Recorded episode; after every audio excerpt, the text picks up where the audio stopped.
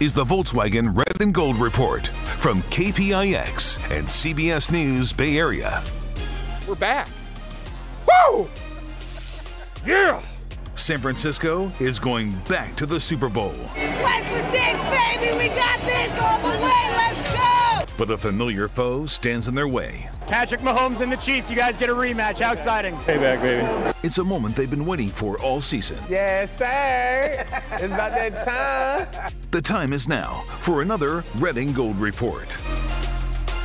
And we are back. Good evening and welcome to this very special Super Bowl edition of the Red and Gold Report. I am Juliette Goodrich. And I'm your Uncle Vern. Yes. And we are gearing up for Super Bowl 58, a game, Jules, that you and you and you can only watch right here on CBS. With our home team, too, the 49ers will take on the Chiefs on February 11th, and we will bring you all of the excitement from Sin City. And the big news today the 49ers will wear white jerseys for Super Bowl 58.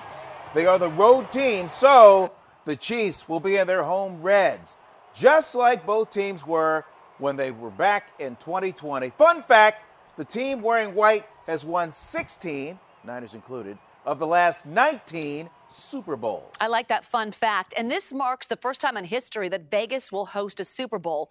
But once the 49ers touch down this Sunday, they will stay as far away from the temptations that Sin City has to offer as possible. So both teams will set up camp about 25 miles east of the Vegas Strip near Lake Las Vegas. So there will be no distractions. Once again, Vern, no distractions before the big game. I love our graphic department. Yeah. Look at that. You had to build a little map there. I know, yeah, this, Yeah. that's where they're going to be. We'll be over on the strip, kind of getting all the action. We'll we'll stay out of trouble though. Yeah, but We'll the players, it's, it's it's meetings, it's Yeah. practices. The the 49ers they'll practice at UNLV, and Yes. the Chiefs will practice at the Raiders facility in Henderson. All right, so let's take a look at where we're staying. This is the Media Hotel. Oh my goodness. Oh, look, the Luxor At the Luxor, and it's Look at- sponsored by Doritos. Doritos. I could right. use some Tito's handmade vodka to go with that. Did you just make that Uh, up? I, I have an agenda. That was clever, Yeah. very clever. All right, so for a lot of these players and coaches, it'll be like looking in a mirror. That's right. That's Yeah. Mm-hmm. right. Yeah, yeah. Four Super Bowls ago, same two teams met in Miami, and well, here's hoping that history does not repeat itself. We just kind of rolled in 2019. I was a rookie, so I, I didn't know what was going on. I just thought this is how it goes. The 49ers and their fans let out a sigh of relief Sunday night. Finally! They are finally back in the Super Bowl after losing two straight NFC championship games. I'm very happy for this team, this organization, franchise to get back and get this opportunity. And while San Francisco has had to wait five years to return, The Chiefs are still the Chiefs and believe it. this will be Kansas City's fourth Super Bowl in five years. since we met them in 19. It seems like they've been there every year since, and we've been trying really hard to get back to that moment. We've been close a number of times, and this time we got it done. Quarterback Mooney Ward was on the winning side back in 2020. Now, he'll face his former team and try to stop Patrick Mahomes. It's not great to play against one, you know, the best player in the NFL, but I mean, it's a huge challenge and opportunity for us to show who what we really made of, you know what I'm saying, and what we can do. So um, I wouldn't want it to be nobody else, man. The 49ers only have eight players left on that roster from that night in Miami.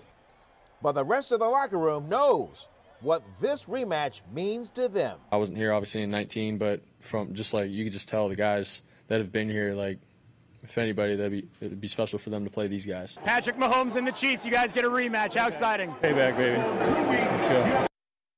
And the biggest difference between this 49ers team and that 49ers team is the quarterback. Brock Purdy keeps letting his play do the talking. But in the words of Taylor Swift, hate is going to hate.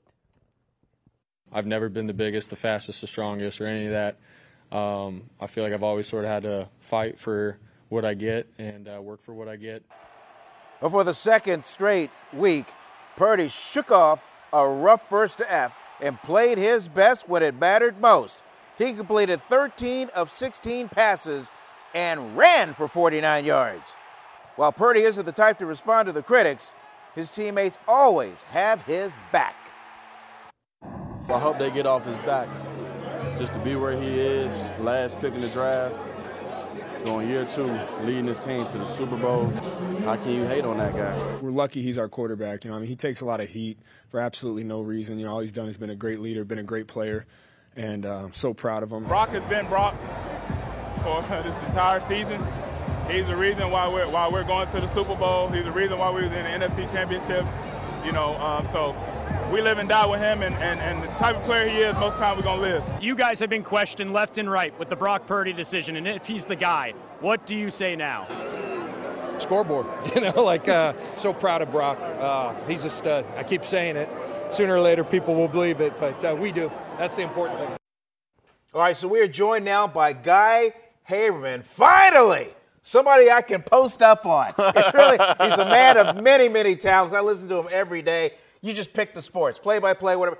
He has one of the more popular 49er centric podcasts, Haberman and Middlekauff, informative and entertaining. I was listening today, and Brock Purdy, a big part of your show today. And I, I just don't get the hate because that second half of that Lions game was the stuff, I to say of legends, but I mean, in, in the in 49ers lore, that was really something, huh? It really was. I mean, it was an all-time game, and the Niners are used to so many heartbreaking losses in the Shanahan Yeah. era at the highest levels because they've had so much success. But I don't think people can get over a guy who came from where he came from, being the quarterback of maybe the best team in the NFL. It's just such a crazy story. Is It's that a part of the time. hate, maybe? That, that they just can't wrap their heads around that he was number 262 in the draft? I think it's a part of it. I, I think uh, the physicality or the lack Uh-huh. of in terms of size, the arm strength, that's definitely a part of it, right? Like his one of his greatest superpowers is consistency, and that's really kind of an invisible thing in two years. You have to see it over seven, eight years.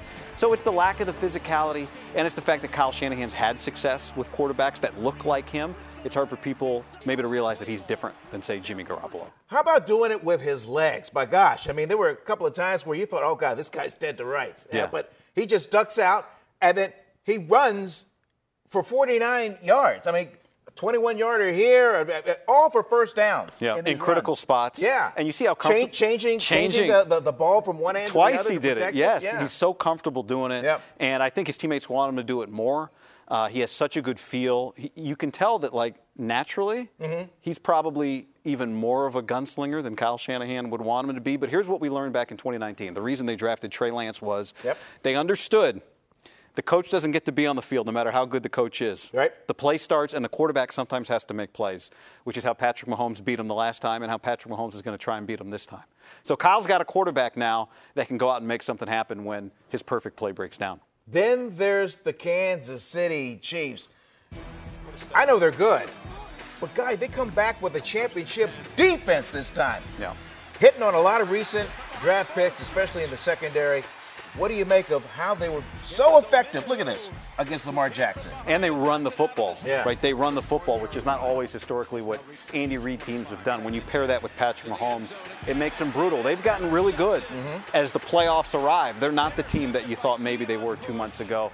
What I make of it is Mahomes. That's what I make of it. And Spagnuolo, their defensive coordinator, Steve Spagnuolo, has been one of the best playoff Mm-hmm. coordinators, but they've got the best quarterback in the game and one of the best quarterbacks of all time. I mean, that much is clear. And so that's what makes them most dangerous. That is the thing that makes them scariest. Let's get to Mahomes here. He, he studied enough behind Alex Smith. Yeah. Then when he got the ball, he became Steph Curry with a football. And then with Travis Kelce, 11 targets, 11 balls, and uh, it's like the yin and the yang with those two. And Andy Reid, right? Andy Reid is one of the best offensive Best coaches play caller. Yep. And so that just unlocked every little part of, of Patrick Mahomes that you could possibly find. And it's, again, like I think some people think the Ravens would have been the worst matchup. And in some ways, I think the Ravens' defense is better than Kansas City's defense. But ultimately, the thing that Mahomes does is he creates without giving the ball away, right? Lamar, we saw last week, he created a lot of great plays, but he also turned the ball over, made some bad decisions. Brett Favre, one of the great creators, but also threw a ton of interceptions. Mahomes creates without the negative plays, and that's where it gets scary if you get behind the Chiefs. Wow, what a hot take right here on the Red and Gold Report. In fact, you know what? I'm going to take this imaginary ball. Yeah. This is the point where I have to actually toss back to Jules. So then I just kind of, almost like almost like rugby, I just kind of like toss it right on over. Yep, I catch it. I and got Jules it. does not. She doesn't drop it. No, no, you don't drop the ball. I love what you said about Purdy. He does have the superpower. Love it. Thanks, guys.